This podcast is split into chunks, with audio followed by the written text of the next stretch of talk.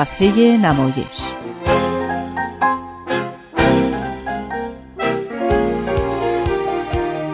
فصل دوم.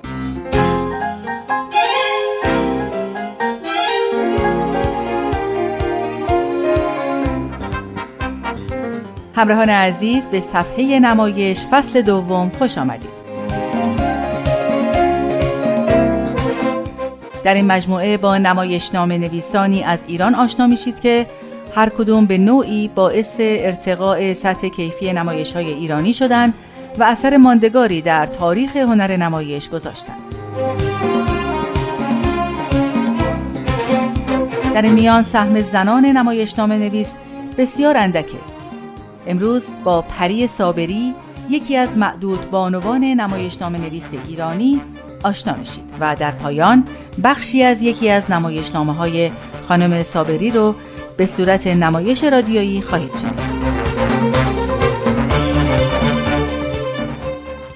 دوستان من آزاده جاوید هستم.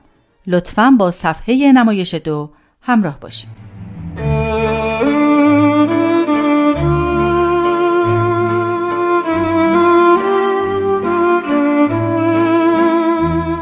پری صابری در اول فروردین سال 1311 خورشیدی در کرمان زاده شد. اما بعد از چند سال به اتفاق خانواده به فرانسه مهاجرت کرد. خود او اینطور گفته. دوازده ساله بودم که با خانوادم به فرانسه رفتم. رفتن و دوست نداشتم. بسیار گریه کردم. حس کودکی رو داشتم که از گهوارش جدا میشه. ولی تصمیم گرفته شده بود. 20 سال تو پاریس زندگی کردم. زیبایی پاریس رو به مرور کشف کردم. با ورود به جامعه و آشنایی با جامعه هنری حس کردم این شهر به من هدیه داده شده تا در اون ساخته شم. در واقع از نقطه نظر هنری در پاریس ساخته شدم. پدرش می‌خواست که پری پزشک بشه اما او به هنر و سینما علاقه داشت. و چون این عرصه و خانواده از نظر مالی مناسب نمی‌دونست با تحصیل و کار او در سینما موافق نبودن. به هر حال چون وضع مالی خانواده خوب بود و همسرم هم پزشک موفقی بود تونستم به سراغ هنر برم و پدرم با اینکه راضی نبود مانع نشد. اما یادگیری زبان فارسی در فرانسه مشکلاتی به همراه داشت. مدرسه در پاریس بود به نام السونه شرقیه که هانری ماسه ایرانشناس و سعدی شناس مشهور سرپرست اون بود. در ابتدا از اینکه باید فارسی رو از کسی بیاموزم که لحجه و لحن فرانسوی داره حس خوبی نداشتم. ولی به مرور از او بسیار آموختم. او به من یاد داد که پراکندگی افکارم رو به نظم تبدیل کنم. و بتونم در چند سطر آغازین نوشتم هدف و منظورم رو بیان کنم.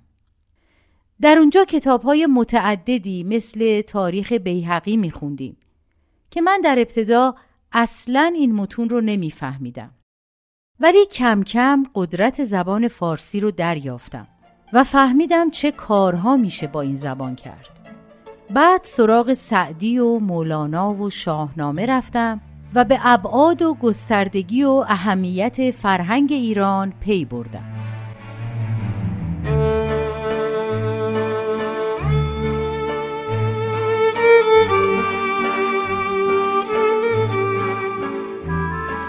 سال چهل و دو پری صابری به ایران برگشت در حالی که دانش آموخته دو رشته تحصیلی هنری بود.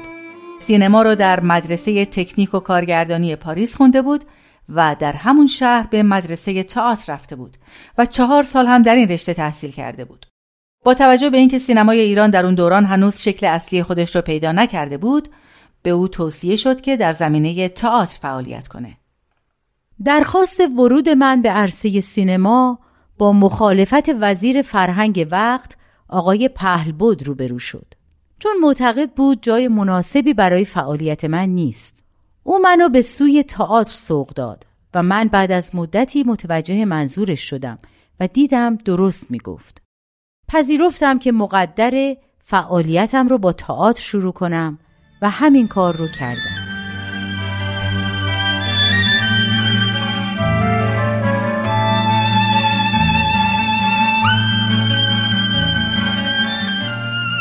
دوستان دنباله سرگذشت پری صابری رو هفته آینده خواهید شنید. همینجا از همکارم پگاه موافق برای همراهیش سپاس گذارم حالا وقت اون رسیده که قسمت اول بخشی از نمایشنامه کوروش کبیر رو که چند ماهی بیشتر از اجرای صحنه اون در تهران نمیگذره بشنویم.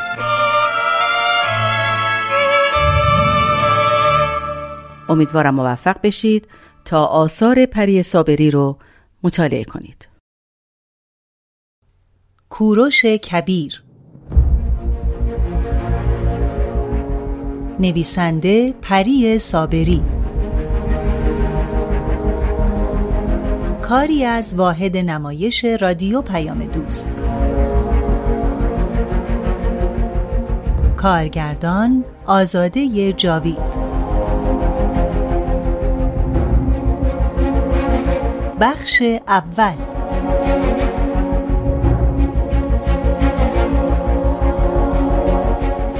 منم کوروش شاه شاهان شاه بزرگ که به فرمان اهورامزدا به پادشاهی رسیدم. در سی و دو سالگی به پیشوایی پارسیان برگزیده شدم. خدای یگانه به من مشروعیت عطا فرمود تا مرزهای ایران را تا بی نهایت گسترش دهم. کشوری سربلند قدرتمند با ایمان درست و شاد و پر افتخار بسازم انسانها از گوشت و استخوان خدایان ساخته شده اند و من یاور یقین و عدالتم. همه قدرت ها و بلندی ها از سایه خدای یگانه است که نیرو می بخشد دادگران را یاری می کند راستی را در برابر دروغ قرار می دهد از سرزمین نیک و پربرکت ایران و مردم مهرورزش پاسداری می کند و من به فرمان خدای یگانه با ملت بزرگ ایران با خرمی و شادی خواهم زیست. شادمانی ملت ایران شادمانی من است.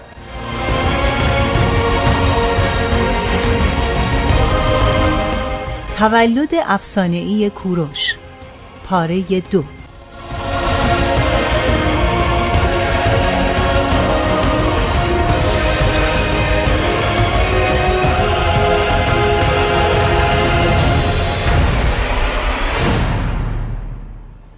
آستیاگ با مشتهای آهنین سه دهه بر ماد حکومت کرد. خود را همانند اغرب صحرا حس می کرد اغربی سیاه که همه موجودات صحرا از او بیم دارند. رزمنده ای بود توانمند و چالاک و برخوردار از سلامت کامل. با موها و ریش پرپشت سیاه و چشمان درشت سیاه هوشیار. سلطانی بود آکنده از شقاوت. در دوازده سالگی نخستین انسان را با نیزه کشت. در پانزده سالگی بر تخت سلطنت تکیه زد. خوشگذران و شهوتران بود. در سیزده سالگی نخستین زن را در اختیار گرفت. در شانزده سالگی در مجلس دلنشینی که تدارک دیده بود گردن نایب السلطنه و ستن از آموزگاران و مربیانش را زد. که گمان می کرد علیه او توطعه می کنند دبیران و شاعران و مداهان اشعار زیبا و روایات اغراقامیزی را در ستایش آستیاگ به خط میخیمی نوشتند و با ترس و لرز در مجالس ایشونوش و خوشگذرانی او بلند بلند میخواندند. آستیاگ هیچ ویژگی چشمگیری نداشت مگر زر و زیور و جواهرات گرانبهایی که به خود آویزان می کرد او به شدت خرافاتی بود و از رویاهایش می حراسید. شبی با پیراهن ابریشمین زرندود سر به بالین می نهد.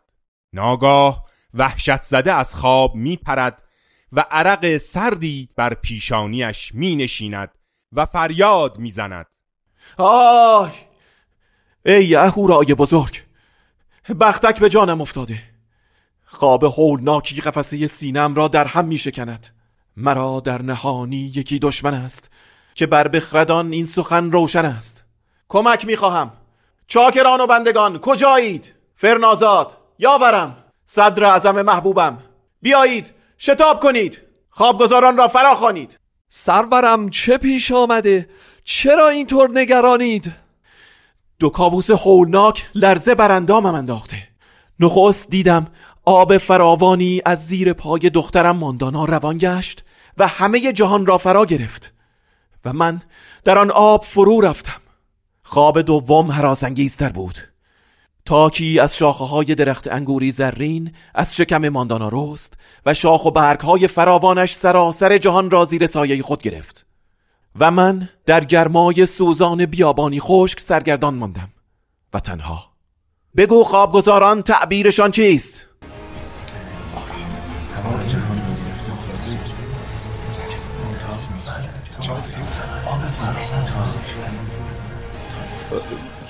سرورم می‌گویند از شکم شاه دخت ماندانا پسری به دنیا میآید که که شاه را از اورنگ شاهی به زیر می‌کشد و و بر تمامی سرزمین های ایران شهر و کشورهای همسایه فرمان روایی می کند باید جلوی سیلاب را با بند استواری گرفت.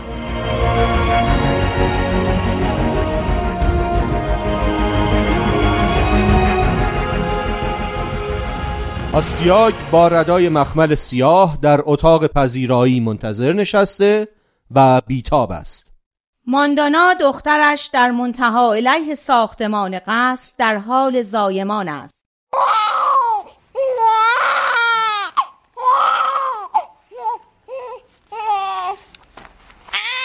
فرنازاد وزیر اعظم آستیاگ دوان دوان و نفس زنان وارد می شود قدر قدرت ها درود بر شما.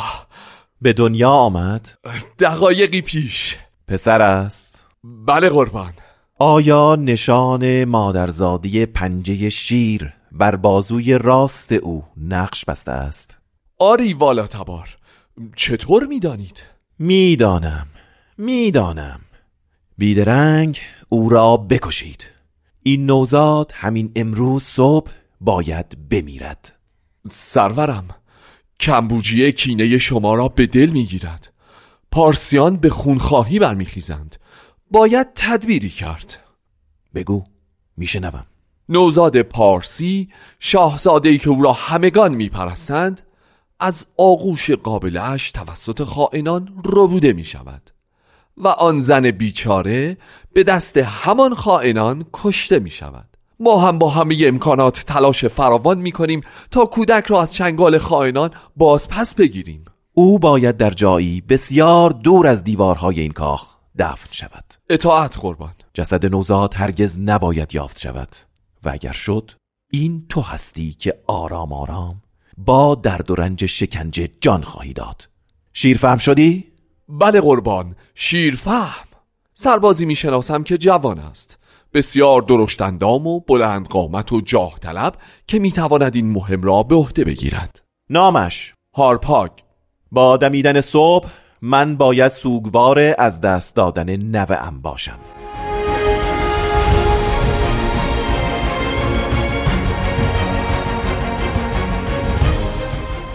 جلسه دادرسی.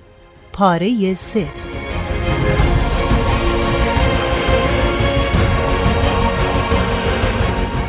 سالها از واقعه تولد نوه آستیاگ گذشته و اکنون شاهزاده آرتنبارس که یکی از نور چشمی های دربار آستیاگ است شکایتی دارد و به دادخواهی آمده است.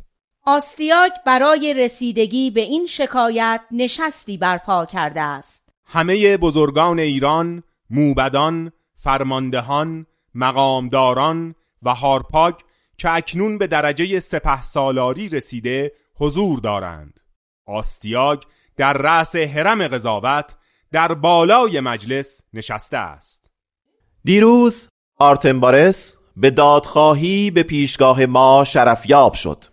گفت که پسر مهرداد شبان یکی از گلهداران دربار ما هنگام بازی پسرش را شلاق زده است. به فرجام این گونه گستاخی ها اندیشیدیم. و دریافتیم که باید به زیر دستان از خورد سالی چشم زهری نشان داد تا یارای درشتی و گردن فرازی را با بزرگان و شاهزادگان نداشته باشند. امروز این نشست را برپا کرده ایم تا به دادخواست آرتمبارس رسیدگی کنیم و جوان مغرور و نادان را ادب نماییم. شبانزاده را بیاورید. پس از مدتی جوانی بلند قامت با موهای پرپشت سیاه، چشمانی هوشیار و شاداب و اندامی ورزیده و زیبا وارد می شود. جاوید شاه نگهبان آتش پاک پسر تو دیروز پسر شاهزاده آرتمبارس را زده ای؟ بله منو را زدم بیشرم می‌خواهی فرمانده هم تا سرت را از تنت جدا سازند و با لاشه پلیدت ددان و کرکس های لاشخور گرسنه را سیر گردانم؟ قدر قدرتا در کدام کشور قانونمندی به پادشاهی که خود را پیرو آین اهورامزدا می‌داند اجازه داده شده تا این گونه کارهای زشت اهریمنی را درباره بیگناهان روا دارد شاه نمودار داد و فر ایزدی است که میبایستی چون فروهر بر سر توده مردم پربال بکشاید آنان را از لغزش ها و بدی ها باز دارد. به سوی پندار نیک گفتار نیک و کردار نیک رهنمون سازد. آفرین آفرین آفرین. اگر این پسر گناهی کرده باشد او را به کیفر میرسانم تا پندی باشد برای دیگران. پسر نامت چیست؟ آگرادات. به چه معنا؟ آزرخش آیا تو پسر آرتمبارس را کتک زده ای؟ هرگز من او را نزدم. بلکه به سبب گناهی که کرده بود گفتم او را به کیفر برسانند. تو چه کاره بودی که می‌خواستی او را در برابر گناهی که کرده بود کیفر دهی؟ مگر نمیدانی کیفر دادن گناهکاران تنها به امر پادشاهان است؟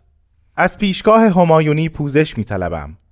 درخواست می‌کنم که شاهنشاه مرا در پاسخگویی به این بهتانی که به من بسته شده آزاد بگذارند یا فرمان دهند مهر خاموشی بر لب گذارم.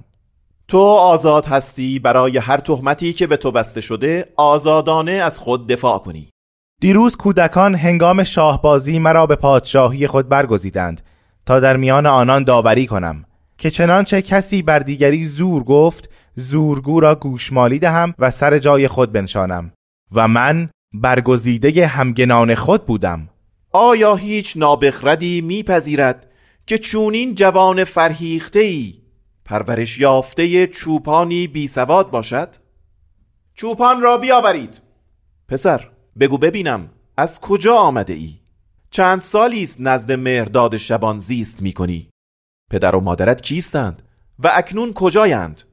شهریارا جز مهرداد و اسپاکو پدر و مادر دیگری نمی شناسم از آن هنگام که دیده گشودم خود را در آغوش پرمهر آنان دیدم در دامان کوهستانهای سرسبز الوند و چراگاه های خرم آن پرورش یافتم و به زادگاه دیگری جز این سرزمین مهرپرور آشنایی و دلبستگی ندارم. این همه دانش و سخنوری و خرد از شبانزاده ای که در دامان زن و شوهر چوپانی پرورش یافته باشد به دور از باور است. پیامبران سترگ و راهبران بزرگی دیده شدهاند که از میان گروه شبانان برخواستند و جهان را به سوی یکتاپرستی و فروغ ایزدی رهبری نمودند. زیرا خردمندی و تیزهوشی دهش خدادادگی است. گفتم چوپان بیاید. پیرمردی حدوداً پنجاه ساله و کوتاه قد با موهای خاکستری و ریش تنک و چشمانی کبود و چهره ای باریک و گونه های سرخ آفتاب زده با پیراهنی کوتاه و شلوار نیمه بلند وارد می شود. پیروز خجسته جاوید شاه شاهان ما غلامان حلقه به گوش شهریاریم. چوپان به آین پاک اهورامزدا سوگند یاد می کنم که اگر سؤال مرا به راستی جواب دهی با تو کاری نخواهم داشت. این جوان کیست؟ پسر خود من است.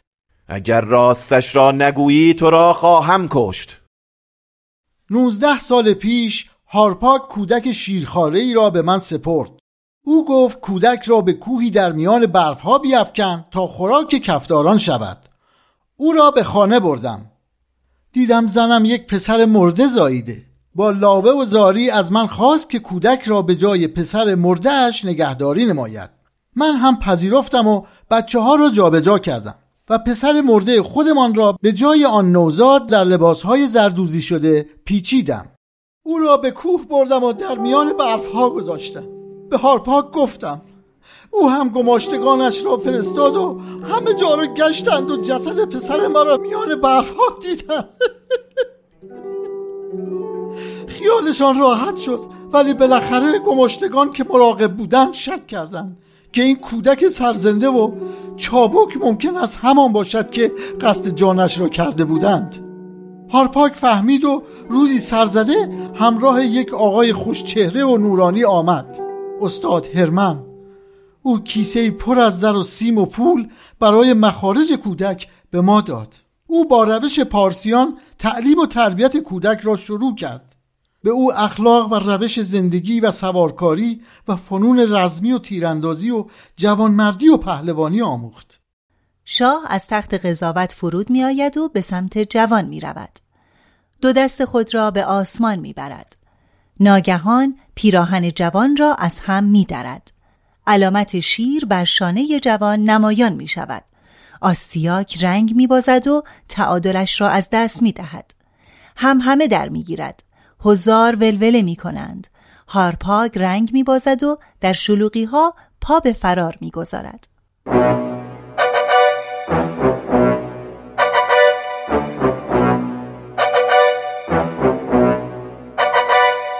خجسته باد بازگشت شاهزاده نوه من. خجسته باد خجسته باد.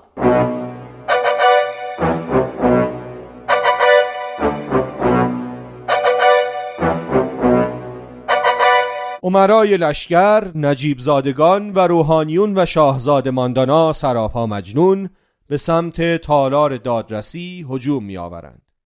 ماندانا دخترم. این همان پسری است که مدتها پیش گم کرده ای نه نه چگونه ممکن است؟ حالا که ممکن شده. آخر چطور؟ نمی‌دانم. درست نمی‌دانم. احتمالا سپه سالار هارپاگ می‌داند. آن شب که فرزندت را به دنیا آوردی گفتند که او توسط راهزنان رو بوده شده آنان ابتدا قابله را کشتند. سپس پسرت را به زن و مردی روستایی و فقیر فروختند. آگرادات آنان را پدر و مادر خود می‌داند. باور نمی کنم باور نمی کنم آفریدگارا چه میشنوم؟ مرا از این تنگنام و نگرانی رهایی بخش. این معمای پیچیده را برایم آشکار ساز. شه بانو سرنوشت چنین بود. سپاس آفریدگار را به جای آورید. پیشانی به درگاهش بسایید. سرنوشت ما را به کجا می‌برد؟ نوزده سال پیش پسری به دنیا آوردم که در لحظه چشم از جهان فروب است. پروردگار خواستش بر این بود که فرزندتان پس از نوزده سال گمنامی و درد و رنج با شکوهمندی با آغوش پرمهر شما بازگردد و از گزند روزگار در امان باشد. دخترم با همه تلاشی که انجام دادم و با همه ثروت و مکنت و جواهر و پولی که خرج کردم و به افرادم دستور دادم راهزنان را بیابند و نوزاد را پیدا کنند و پس بیاورند موفقیتی حاصل نشد. اکنون یک معجزه پسرتان را به ما بازگردانده است. من که هستم؟ از کدامین گوهر؟ پدرت کمبوجیه پادشاه پارس است. تو شاهزاده ای از تبار پارس هستی. من پدر بزرگ تو هم از تبار ماد. من شاه شاهان آستیاگ سلطان جهانم. اکنون تو را با دخترم شاهزاده ماندانا که مادر توست تنها می‌گذارم. اگر پدر تاج دارم اجازه فرمایند از این پس نام نیایت کوروش را بر تو خواهیم نهاد. نام مبارکی است. پاینده کوروش پاینده کوروش پاینده کوروش.